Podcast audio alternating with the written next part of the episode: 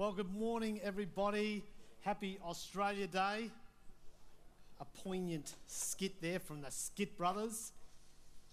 We'll touch on that a little bit later on in my message. Well, this is the fourth message in our series From Little Things, I can't do it exactly, Big Things Grow. From little things, big things grow. And we're, we're talking about things like habits you know, what are the habits that we can change in our life that will, over time, see a difference? And in the first service, I briefly mentioned about my walking habit. Since for the last four or five months, I've been walking every day, and it's just, I don't know, a little thing, 30 minutes a day, and it's really helped me uh, mentally and physically and even emotionally, you know, in uh, just, I don't know, I've really enjoyed it. And it's amazing, I'm seeing some different big things happen as a result of just a little time that I put aside each day for exercise. And there's so many other things, of course, that we could talk about our devotions each day and, and uh, our, how we, what we look at and what we read and what we do uh, behind closed doors, as it were. But this morning, my focus is on words. Words. Words that we say. Words that we perhaps don't say. And I believe uh, in this wholeheartedly that if we can consider and think about the words that we are saying, it can make and, and start to make some correction and some adjustments uh, with God's help, then we can see significant changes in a whole host of dimensions within our life. Words are powerful. Proverbs 18, verse 21, tells us that. King Solomon said this There is life and death in the power of our tongue, in the power of words. Wow. Life and death. What we say, what is said to us, impacts, changes, affects our life one way or the other. It can move us in a certain direction. Words are powerful. I believe that. And I hope you do too this morning. Hebrews, uh, it, in fact, it says that God created the heavens and the earth with his words. He brought life through the power of his word. Hebrews 1 verse 3 says that Jesus upholds all things by the power of his word. Wow. His powerful word sustains this earth as we speak. I wouldn't want him to say anything, you know, say anything right now. it could t- change the, the, the very dimensions of our, of our world, wouldn't it? Well, no, I'm, I'm, I do not want to hold Jesus back from saying what he needs to say. In John 6, verse 63, it says that Jesus said this of himself. He said his words were full of life and of spirit, full of spirit and of life. If you want to know, if you want to experience life changing words, life giving words, get into the scripture. Speak about God's word. Let it uh, envelop you. And so that is a critical habit. And I know Pastor John shared about that a couple of weeks ago.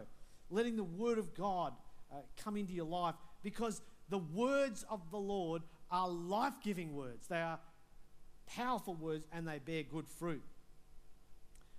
Peter, in that same chapter, chapter 6 of John, he says about Jesus, he says, Jesus, you and you alone have the words of eternal life.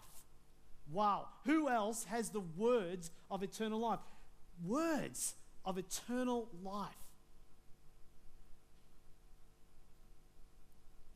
Just on that point, Romans 10, verse 9 says that if you declare with your mouth that Jesus is Lord and believe in your heart that God raised him from the dead, you will be saved.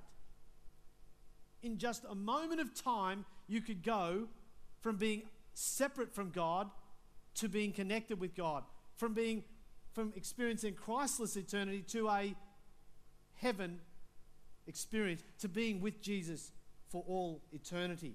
There is a powerful element to this. The words that we speak are important, are vital. They are life giving or they can be uh, death giving in a sense. It's true, a word, I think, can make a huge difference. I mean, think about this in summary form. A word can rescue a soul from a Christless eternity. Think about the word, uh, the person that might have led you to Christ or spoke to you about Jesus. Inevitably, in most cases, it is an individual who shares their, their Christian experience with you and, and challenges you to come to Christ in some way. For me, it was my neighbour. One particular day, I'm out there playing a bit of sport, cricket, which is my preferred sport in the summer, and he just walks across, across the road. He says, Darren, I've been noticing you. And he said, Darren, you know, have you ever thought about Christianity? I, said, I was eight, 17 or 18 at the time. I said, no, I haven't thought about Christianity at all. What are you talking about? I'm a, you know, I'm this and I'm that, and we shared. And he says, you know, look, I go to a local church. And, you know, this is what Christianity is about. And he began to share with me. And somehow, and he said, hey, I'm going to get, look, you're not interested? Okay, fair enough. I'm going to get the whole church to pray for you. I thought, ooh. I said, ooh, you know. And he said, oh, I'm going to do it. Ooh. anyway, cut a long story short, you know, from that moment, seriously, I started to have a desire to sort of get to know God a bit. So I, I was a, I was brought up a Catholic, and I thought, well, within weeks, I was, I thought, well, I'm going to go back to church. Okay, I, I don't know why, but I just feel like doing it. He must have done it. He must have got the church to pray. Oh. Anyway, I'm so pleased he did. And uh, cut a long story short, I, ultimately, six months later, I actually became a Christian by going to a, a, a Christian, an evangelical church that, and, uh, that, that shared the gospel and uh, led me, and I was able to come to Christ through that experience. A word. It was just a, a conversation that lasted no more than five minutes. But somehow it impacted me seriously. A word can inspire hope, it can bring comfort and peace. A word can heal a relationship. It's amazing how the words sorry, said in a genuine way, can heal a relationship. A word can confirm talent. You know, have you ever done something? Perhaps you were a child and you, you got up and did something, and your mum came up and said, Darling, that was amazing. You have such talent. You are really skilled in this area. Wow. That I'm so proud of you. And you just went, Whoa. I, hey, I'm pretty good at this. People are saying that. And you start to pursue that. It's amazing how it can tip you in a certain direction. A word can stretch you, take you, stretch your mind. A word can confirm a calling. A word can spark a dream. A single word, a sentence, a conversation. Perhaps it's a parent speaking to the life of their children day after day, week after week, year after year, just speaking life, speaking hope, speaking dreams into their life. And, and ultimately, it leads to uh, a, a, life of fulfillment and calling and, uh, and the desire that the parents have for their children. See, words have power to bring life into a situation. I, I remember so many years ago that Dr. Derek Prince, and some of you may know his teaching and his ministry, and he shared in this church, and it was an incredible Sunday, Saturday and a Sunday that he, he shared. Saturday, I know, uh, it was Saturday afternoon in this church, and it was packed. There were people hanging from the rafters, literally. There were people in every, this, there was 500 people in this auditorium. And every word that he said, people were hanging on. I was amazed. And he was a quiet, dignified, very British type person. He spoke in a very deep and British accent. He was almost like Winston Churchill. I don't know how Winston Churchill spoke, but it just felt like that. It was amazing. He was quiet, but his words had power and authority, and I was just, wow, this guy's good.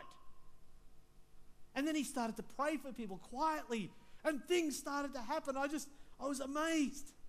I was the song leader that day, and I was up here on the stage, and he was praying for people. It was so quiet, so but he was praying for people, and he just spoke words of life into people, and they were touched and delivered and healed, and it was a dynamic event, and I'll never forget it for the rest of my days.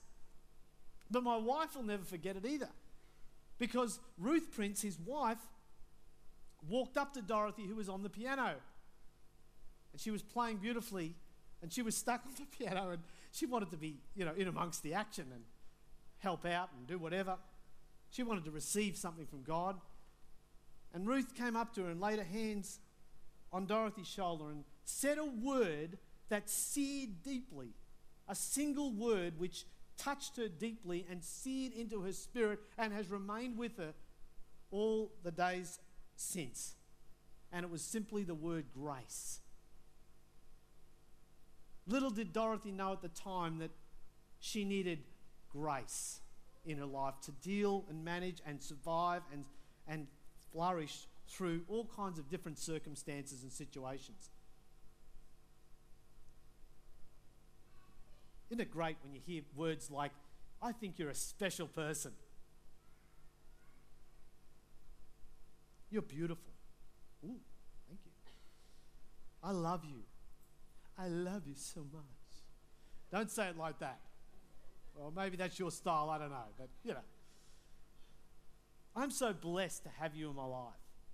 I am so proud of you. You look gorgeous. You're so talented. You could really go places. You're the best thing that's ever happened to me. I am praying for you. Look, I'm sort of mixing it up here marriage, children, friends, family, connections. You know, like there's so many uh, relationships and connections. But isn't it wonderful to hear positive, powerful, dynamic, encouraging words that, that come into our life? Think for a moment in your life, a time in your life when someone said a positive word to you, that someone said a life changing word, an encouraging word, a God given word in your life. Maybe it was a pastor, or a parent, or a friend, or a family member, or even a stranger. Maybe it was a teacher, a coach.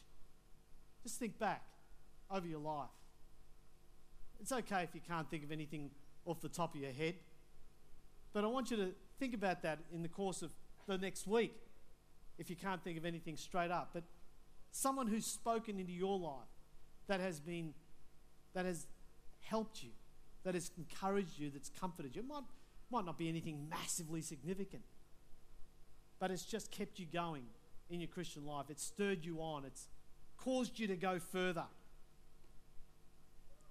But in contrast, words, whilst they are life giving, it's funny how we can then speak words that are death giving, words that can cause great damage in our life and can affect the direction in which our life go. Words can hurt, there's no doubt about it. Words can discourage a person, they can quench a dream, they can bring fear and anxiety into a life. Words can stir up anger, they can damage a relationship quite easily. A word can damage a reputation. A word can make us doubt ourselves, question our abilities. It's not just words that people say to us, but it's words that we say to ourselves. Have you ever thought about that? Words that we say to ourselves. Just a, a little illustration of that happened this week. I had the great privilege of going to my absolutely most favourite shop in all of Brisbane, IKEA. I felt like saying IKEA, just for a stir. Has anyone been to that place? It's massive. It's almost as big as Walmart, if not bigger, in America. It's like, whoa. And it's, you've got to follow the path, follow the rabbit trail. There's only one direction. I love trying to find the secret sort of, sort of sort of cut-offs where you can move through it a lot quicker. But anyway, look, I don't want to get sidetracked by this. The point of this story is, is that, uh, well, the outcome led to me saying a few things about myself that I wasn't too happy about. I bought this desk.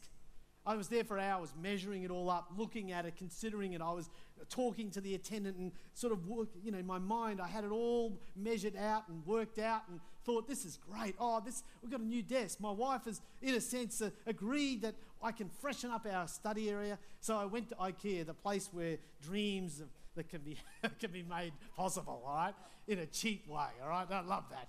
Okay, so I bought these desks and I bought this corner thing. It was just beautiful. Oh, it's going to look so good. And anyway, I tried to get in the car and I look, I'm talking two and a half hours into the experience here.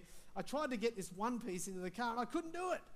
And I'm thinking, and I, I tried every angle, every configuration, every method, every strategy, and I just could not get it in. I even ripped some of the paper off to sort of reduce the. Uh, anyway, look, oh, IKEA. So I, I went up and I went upstairs and I said, look, how much does it cost to get it delivered? It was ten to seven by this time, and, and it was, they were just about to close. And I said, look, she said $60. I thought, no, I'm not paying $60 for this one piece. So I went downstairs and tried again. And I spent another 15 minutes, and I was so upset. Anyway, this Indian gentleman came along, and he says, I can help you. Uh, sorry. and you know, within one moment, moment, he put it in the car. It was brilliant. He just maneuvered it in it, and it went in beautifully. By this time, by this time we were talking two and a half hours in. I was still, I was feeling a little frustrated. It was about seven, seven thirty at night. Hadn't been home and blah blah blah. Got home, and after a little while, I, I managed to manoeuvre it out and got it into the study, and had a look at it, and then I realised something. The jolly thing didn't fit.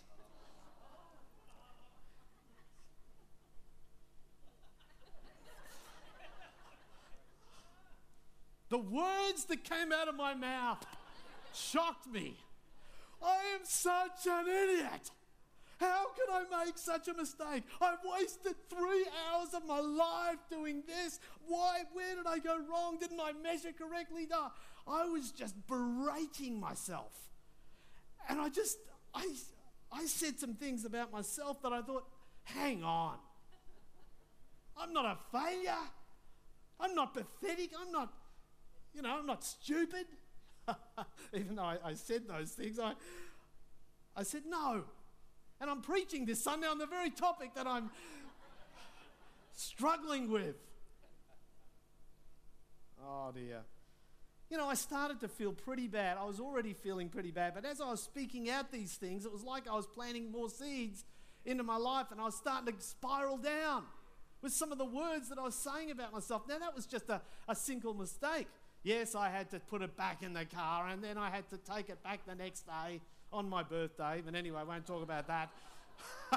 so I was, I was still saying certain things as I was heading there. But then I thought, no, no, I'm an overcomer in Christ. I'm a, oh, God is good. You know, I'm blessed to. Anyway, and I started to sort of correct my thinking and, and my words. Now, I know this is just a minor thing, but, you know, some of the words we say about ourselves. I mean, what are we saying about ourselves? What are you saying to others? And another question is what has people what have people said to you that have been damaging? I'm going to give you some examples. You're pathetic. Now, I'm not looking at anybody when I say that, right? I'm going to look up into the sky. I wish we were never married. You give me nothing. I hate you. You're lazy. You're a pig. I can't stand you. Get out of my sight. You're stupid. You'll never make it. What's wrong with you? You're too old. No one wants you. No one likes you. You can't do it. You're ugly. Get away from me. Why can't you be more like your sister or your brother? I'm sorry you were ever born. You're crazy. You're fat. What kind of Christian are you? Give up. God's not with you. You want to be a preacher? You can't be serious. I was going to do a John McEnroe, McEnroe thing there, but it didn't work. Give me a break. You never help. You're, you're a twit. You never, you'll never amount to anything. You don't have what it takes. This mess will never end. You'll never get a boyfriend. They are cruel, hurtful, horrible, disgusting words. If there's one thing as a teacher I dislike more than anything among students, it's bullying. When one student controls another by their words, puts them down, and speaks terrible things about them. I get angry, righteously angry, and I don't tolerate it in my classes. Perhaps it's because I felt a little bit of bullying when I was a teenager, when I was young. I had very skinny legs. I still do, actually. and I was called certain names because of it knobby and other terms, which we won't mention here. I wonder if you've ever experienced hurtful words.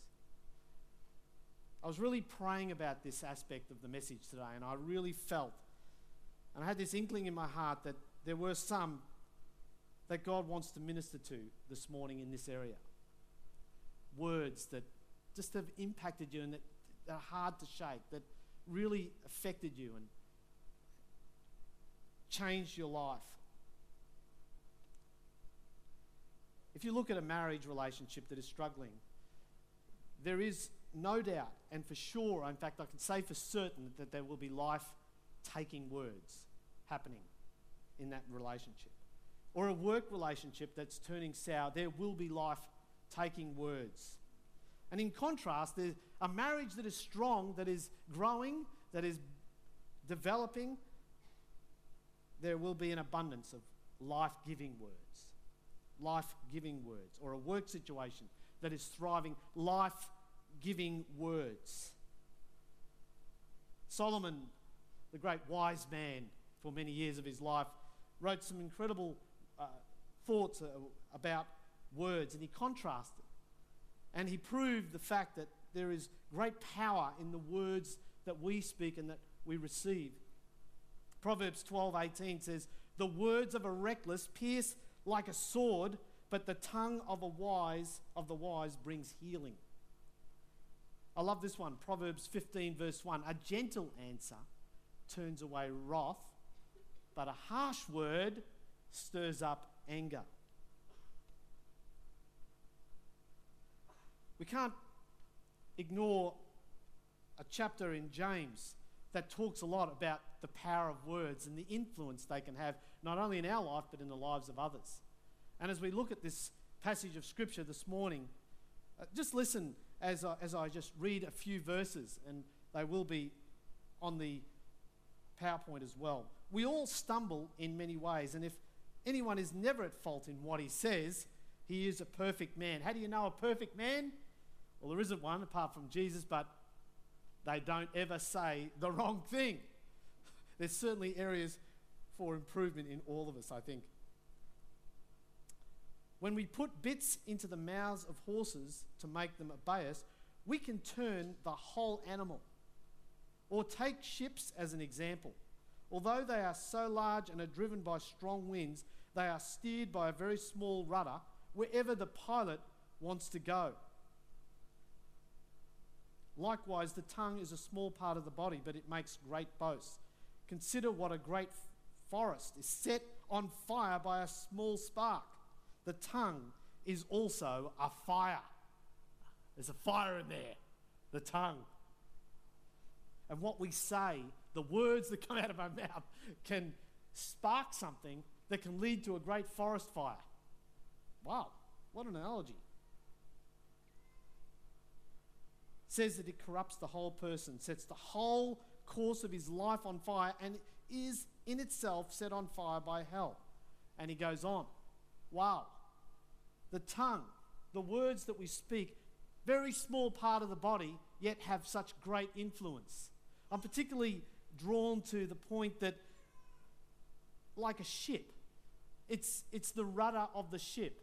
And the direction that the pilot wants to go, he moves the ship in the direction that he wants to go. And what enables that ship to move in the direction that he wants to go is the little thing at the back, the little tail, the little tiny rudder.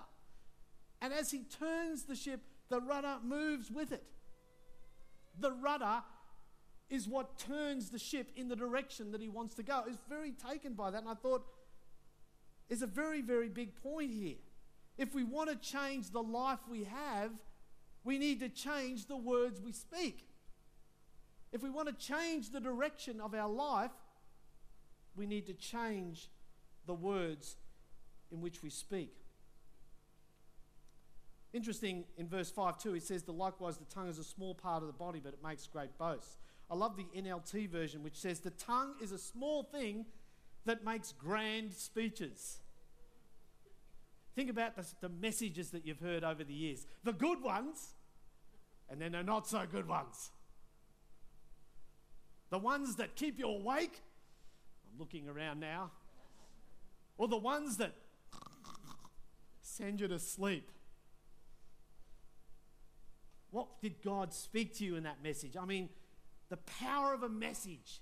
That's why I personally love uh, the opportunity and the privilege of being able to speak because it's tremendous opportunity and responsibility in, in sharing the Word of God.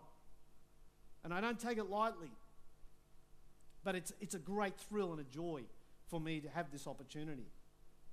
Words, in a nutshell, looking at the uh, numerous scriptures, and particularly James chapter 3, have tremendous power. And I think it is important from time to time in our Christian life to take stock of what it is we say, what it is, how we say it, when we say it, what and what we don't say that we should say. Words are important. And in view of God's love for us, in view of God's grace and mercy, and in view of his sacrifice, in view of the sacrifice of Christ, and taking into consideration, Carl mentioned in the first week, the call to follow Christ, to follow him in every area of life, I believe it becomes absolutely necessary that we yield, that we yield our tongue to God afresh, that we say, Lord, I want to change, I want to grow, I want to be better in what I say, in how I say it, in when I say things. God, help me to change. And I am convinced that if we look at these, this little part of our body, if we think about what we're saying and correct a few areas, then we may see tremendous change over a period of time. What changes are you talking about, Darren? Really? I'm talking about a closer walk with Christ. I'm talking about drawing nearer to God. I'm talking about having better relationships, transformed relationships, to be honest. I'm talking about helping us to steer our lives in the direction we want to go. I want to go to university. I want to become such a, oh, I couldn't do that. It's like it, we have conversations with ourselves. You see, our heart says, oh, this is the direction God wants me to go in. But then we start to say, oh, no way. Can't do it. I'm hopeless. I haven't got the OP score. I'm not good enough. I'm this, I'm that, I'm blah, blah, blah. And we, we begin to just sabotage the direction in which God is calling us to. Hang on, God, if you've called me in this direction, I'm going to yield myself to you. I'm going to look at options. I'm going to consider. Give me wisdom, Lord. How can I approach this situation in a way that uh, uh, will allow me to, to, to, to do what it is you've called me to do? It's amazing, the rudder, how it can help steer us in the direction, in one direction or another. I recently came across this statement which sort of summarizes what I'm saying here. We may not be able to change the destination straight away, but we can change the direction. Words play a role in plotting a new course for our life and perhaps the lives of others. And this morning, just a, for a few moments, I want to give you three ideas, three things or keys that you can work on in 2015, 2015 that will help us, help you. And I can honestly say these things have really helped me in my Christian life to draw nearer to God, to improve relationships, and to, to see a greater sort of, I guess, move in the direction in which God is calling me to. Firstly, I want to leave you with three, three, three ideas. If you can't say something nice, then skip it. If you can't say something good, skip it. Oh, but hang on, hang on. There is a place for truth, Darren. Yes, and I will share briefly on that. But this is a toughie. This is a toughie because I'm in a profession where fault finding, criticizing, lecturing, and even gossip are issues, and I have to deal with those. Some of us can be, have tendencies and leanings in that direction. But Ephesians 4:29 says this: Do not let unwholesome talk come out of your mouths, but only what is helpful for building others up according to their needs, that it may benefit those who listen. What a wonderful and challenging scripture from the Apostle Paul. A wise man once said this Careless words are like the feathers scattered in the wind. You cannot retrieve them. We've got to watch what we say. And I'm not going to spend a lot of time on this one here, but there is a place for correction and challenge. Absolutely. Absolutely. The Bible says that we need to speak the truth, but in love. In love. And that means it should be done with great thought, with gentleness, with the right motive, right time, and right place. There is a place for truth speaking. I'm not saying lie in, in any way, shape, or form. Obviously not. But I think, uh, as a whole, as a rule of thumb, we need to cut back on what we say in a negative sense to others and ourselves and start to uh, consider the second point, and that is this. If you think something good, then say it. If you're thinking something good, say it. Proverbs 16, verse 24 says, Gracious words are like honeycomb, sweet to the soul and healing to the bones. Good words, gracious words, kind words, encouraging words. In fact, I want to say the Bible even says in Hebrews 3, verse 13, it says, encourage one another daily. Oh, yeah, right. No, no. Encourage one another daily. We need to be thinking about others, thinking about ways and abilities to encourage one another. This world is so full of negativity. You just turn on the news, and how many times they say fear? And to counter this, I think we need to become people who speak encouraging, building words, imparting courage, giving hope that show care, that words that stir one another up for good deeds. So I want to encourage us all. Try to become thoughtful, what I call thoughtful encouragers. Looking not just for the large things, and I think as a church as a whole, we do that great. And I'm not saying we don't encourage one another. But I want to encourage you to think about the less obvious things, the less obvious things that are going on, and look for ways to encourage others. Little improvements that you see, faithfulness, just for having a go, the support that someone gives. Comments like, You're important to me and to this church. You are valued. I'm praying for you. You're on my heart. Could be just a single word. And you know, it's amazing how encouraging that can be. And there's research that suggests, and I've done a fair bit of reading on this, that when someone is encouraged, the neurons in the brain start to fire up. Something happens, all right, to serotonin, to the neurons, to things, and we start to feel good. God's wired us this way. It's, it's a way, it's like exercise, it sort of releases endorphins and it makes you feel pretty good. But in the same way, encouraging one another sort of actually, it just sort of, hey, it's amazing when you encourage young, young boys at school. You know, they sort of, their chest starts to puff up. Thank you very much. You know, thank you.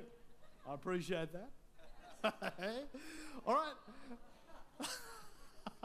you know, it's amazing. There is a change, there's a transformation. I remember coming to this church uh, some years ago, and in fact, it was only last year that a, a, gentleman over in that corner, I won't mention a person's name, but came up to me and said, Darren, you know, when I first, my very first day at this church, some 25 years ago or so, was uh, amazing because you were on the door and you were greeting me. And you greeted me with a smile and a handshake, and, and you said, you know, welcome to church, it's good to have you here. And, and he just, I don't know. And he said, You know, you were one of the reasons I stayed in this church because I thought, well, hey, if that's the sort of person that's in this church, I'm, I feel pretty good. And I'm thinking, Whoa, thank you very much. I feel pretty good, actually. Not in a prideful way or a boastful way, you know, look how good I am, I'm a good encourager, you know. No, just because, you know what, I needed it. I need encouragement. The Bible says encourage one another every day. And why? We need to we need it. God knows how we're wired.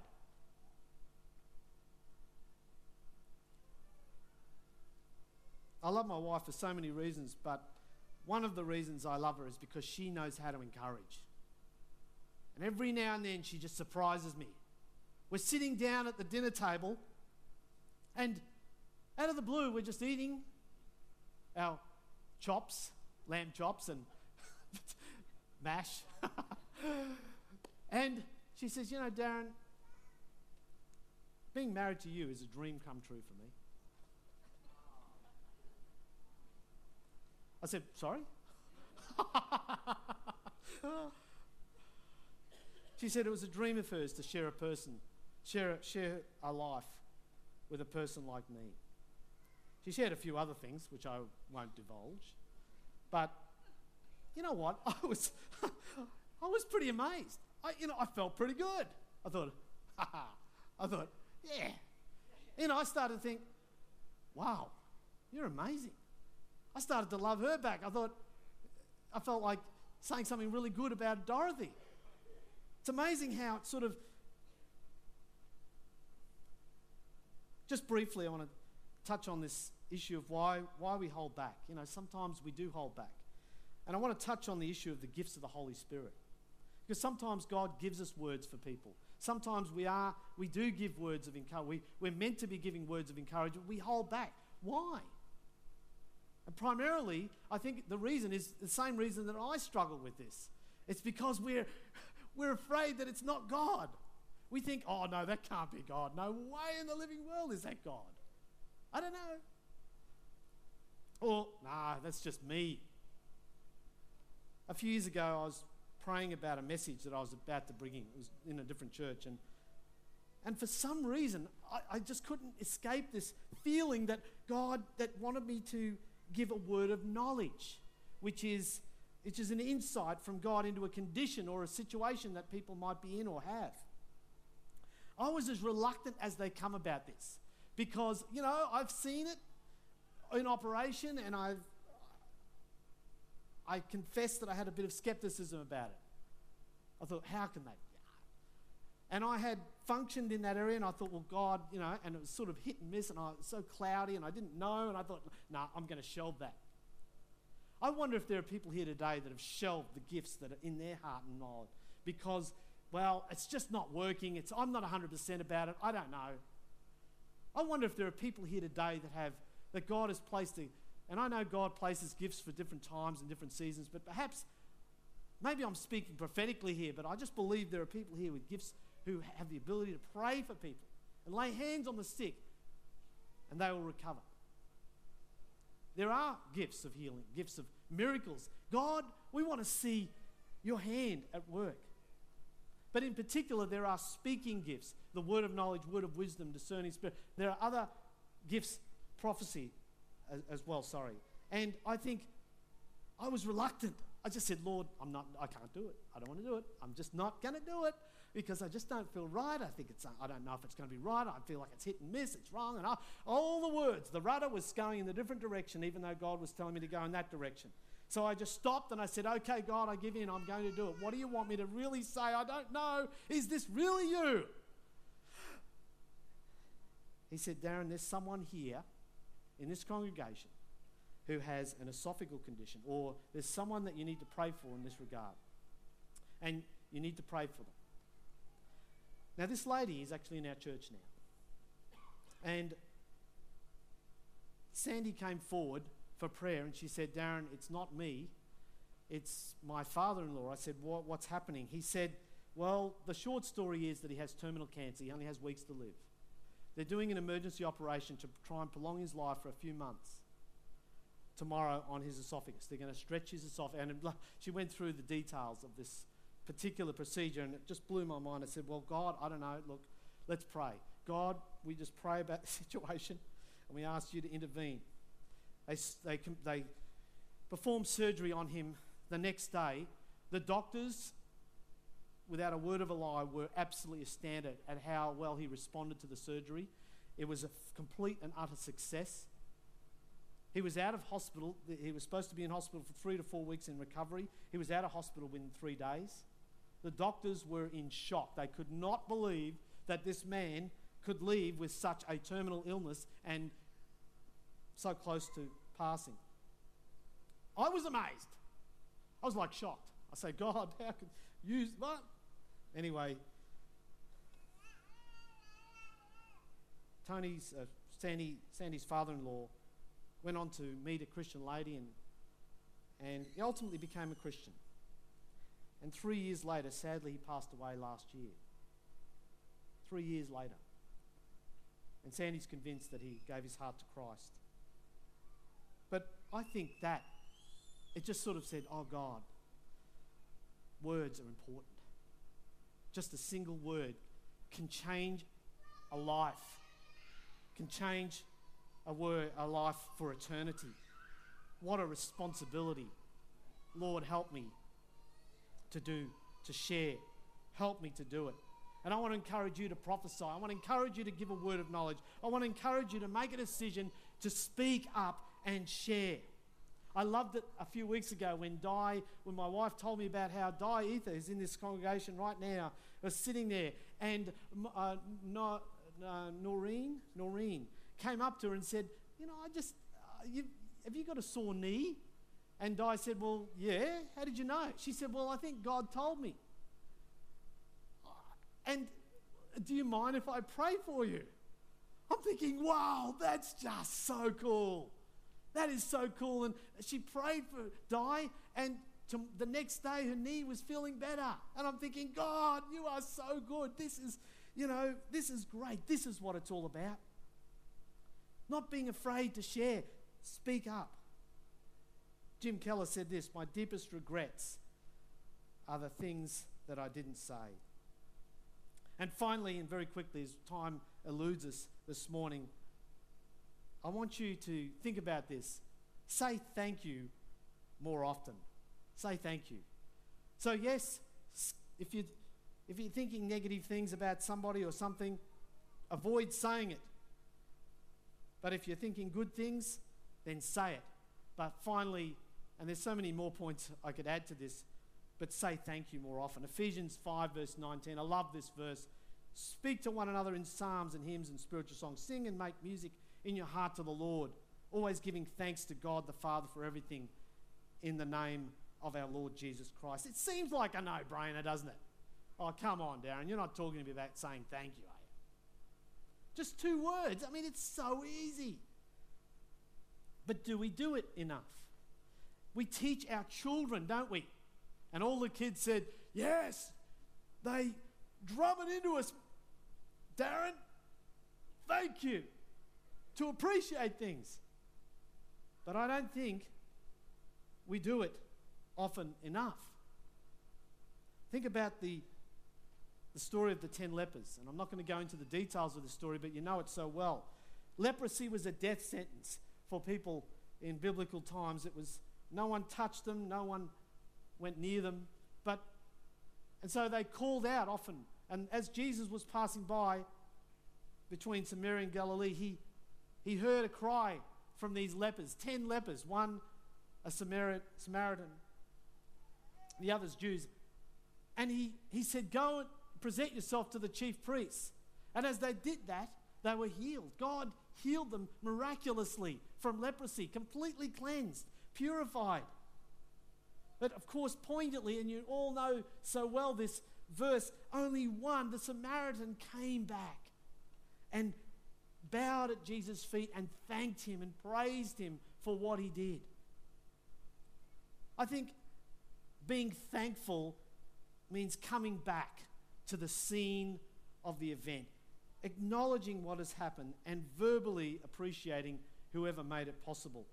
I think we need to mine our memory for events, recent or otherwise, and come back, if you will, to that moment, to that word, to that situation, and say, Thank you. To God for who He is and what He has done. To others who've been generous, kind, or encouraging. Seek out those who have ministered to you and say thank you. Like my friend shared with me. 20 years ago, that event happened. And he said, Thank you. For Christmas, my wife and I am bringing this message to a close, but my wife and I decided to do something a little different for, for our, one of our daughters. We, she loves tennis, and so we shouted her a couple of tickets to the women's final of the Brisbane International. Sharapova versus Ivanovic. Was going to be a tremendous match, and she was so excited. And Dorothy and Melissa went, and during the match, I was watching the match on television. She wrote, Thanks for the Christmas present, Dad. Great game. You know, for me as a father, that's all I need. I'm not, I don't want to ever, I don't want her to ever pay me back. I don't want her to ever owe me anything in any way except thank you, Dad. That's all I hoped for, and that's what I did receive. And that makes it all worthwhile. See, she came back to the person that gave her that opportunity, and she thanked me. And I thought, ah, yes. It just, it just completes the whole experience, doesn't it? As the recipient and the, and the giver. Melody Beattie said this gratitude unlocks the fullness of life. It turns what we have into enough and more. It turns denial into acceptance, chaos into order, confusion to clarity. It can turn a meal into a feast, a house into a home, a stranger into a friend. 2000 and year, and this is my conclusion, 2014 was a, was a tough year for my family, I'll be honest and say that. I was glad to see the back of it. You ever have one of those New Year's Eve where you go, Oh, I can't wait for the end of this year? That was me, I have to say. Have you ever had one of those sort of challenging years where, you know, not just one, not two, not three, but multiple things that you're dealing with and having to work through? I was in the thick of it about May of last year, and I arranged a meeting with a family friend, an elderly Christian man who, who had wisdom in his heart, was a godly man, and I just, I just wanted to make sense of all that was going on. I, I just wanted help. I just wanted to, to talk about it. And as I sat in my living room, in his living room, and I shared my heart, he responded that he'd been praying for me in advance and that God had given him some words for me, just for me. And he said many things that day. But I can tell you now, I came in discouraged, feeling despair in my life. I didn't know when the challenge was going to end. There were so many emotions that I had, and I walked out of there a different person all because of a few words, all because of a few sentences from a man of God. It encouraged me so much. It gave me strength and hope and stirred me up again in my Christian life. And one of the things he said is, Darren, keep going. Don't give up. Persevere. Things are going to get better. I feel it in my spirit. I know it in my spirit. God is going to do something amazing in your life. And he just said it. He just kept speaking that into my life, and I just, it just somehow affected me. Just a few words using a small part of the body, and yet it influenced me greatly, carrying me through the year. And as I reflected on this experience during the week, my heart just cried out to God again. I said, Lord, help me to be a person who builds people up with their words and not tears them down, as I sometimes have a tendency to do. Help me to be a person who refuses to speak unkind words, who encourages and imparts life giving words. And help me to be a person who never forgets the grace and mercy of God on my life, who never forgets to say, Thank you, God. Thank you, Lord. And to those who've given to me. I hope that is your cry too as you embrace 2015. Let's pray. Father, I just thank you for the word that you've given me. And I pray that that you would speak to us all about what we say, how we say it. We bring our tongues to you, Lord. We bring our words. On the one hand, we build, and on the other hand, we curse. If we want to follow you fully, Lord, we know that this is one area of our life we need to deal with. So, right now, in this moment, we ask you to forgive us for words that are said that have been unkind, that have been harsh, cruel.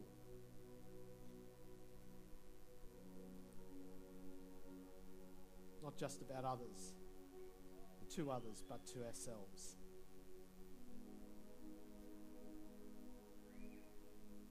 Lord, we yield our tongue to you afresh. Help us to be bold, bolder. Help us to be more courageous. Help us to speak out encouraging words to one another. Help us to be a people building church. I know we already are, but take us to another level. We yield ourselves afresh to you this, this morning. We need you. We need you in our life. And Lord, I specifically pray this morning for those who've been hurt, terribly hurt, terribly affected by words, negative words that have been said over their life.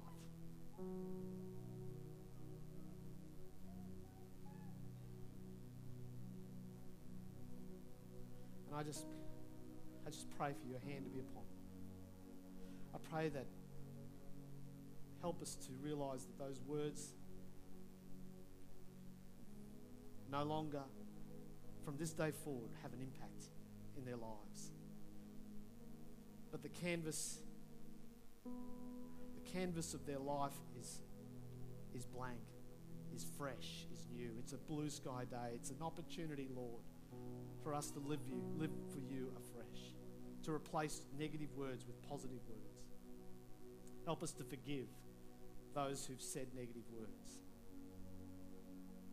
Oh God. And I pray for those who need encouragement. Speak into the lives of individuals this morning. Words that encourage, words that build through scripture, through an individual, through message, through whatever means. I pray for encouragement. Pray for words that will build. In Jesus' name.